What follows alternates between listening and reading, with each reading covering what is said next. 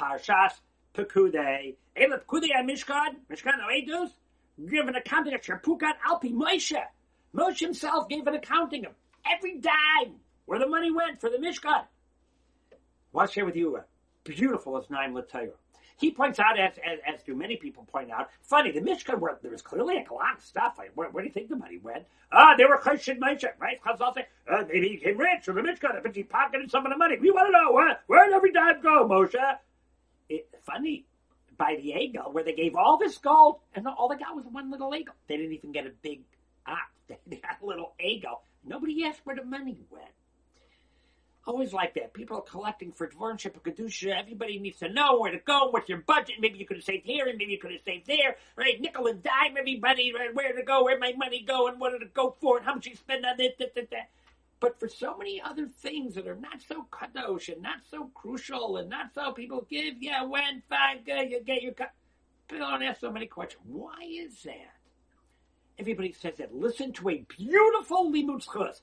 Hey, Rabbi Isha, we have to be Malamed Schus and Klal Yisrael these days. Listen to a beautiful limud schus from the Oznaim LaTorah. I want you to hear his words. He says, "V'nireli." It appears to me, says tam. Why is why are why are Jews like this? Hanakuda hapnimi shebelev hayehudi haratzon ha'amiti shalo in the inner heart of every yid. Their inner desire, lasas they, they want to do mitzvahs. They want to do what HaKadosh Baruch wants. And therefore, when he gave money to a mishkan or something worthy, any double type? So he really wants that every pruta should go for a mitzvah. He wants to do mitzvahs with his money, and he wants to make sure that his money went for a mitzvah. And therefore, that's what's pushing him to know where, where, where it go. He doesn't want to waste his money, doesn't want to spend it on foolishness, doesn't want to spend it on emptiness, doesn't want to spend it on dumb, meaningless stuff that's not really all that important and his inner neshama knows, okay, I gave, I spent, I bought, I gave, I did, whatever it is, but whatever it is, it is. If my money went to the right thing, it didn't. If it didn't, maybe better that I shouldn't be supporting that or helping that. And his inner lave, it doesn't doesn't bother him.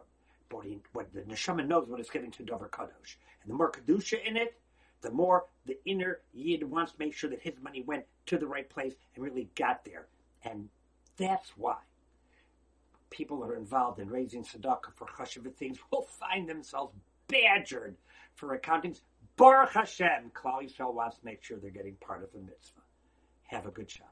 Looking for more shiurim? RabbiYFeigenbaum.com.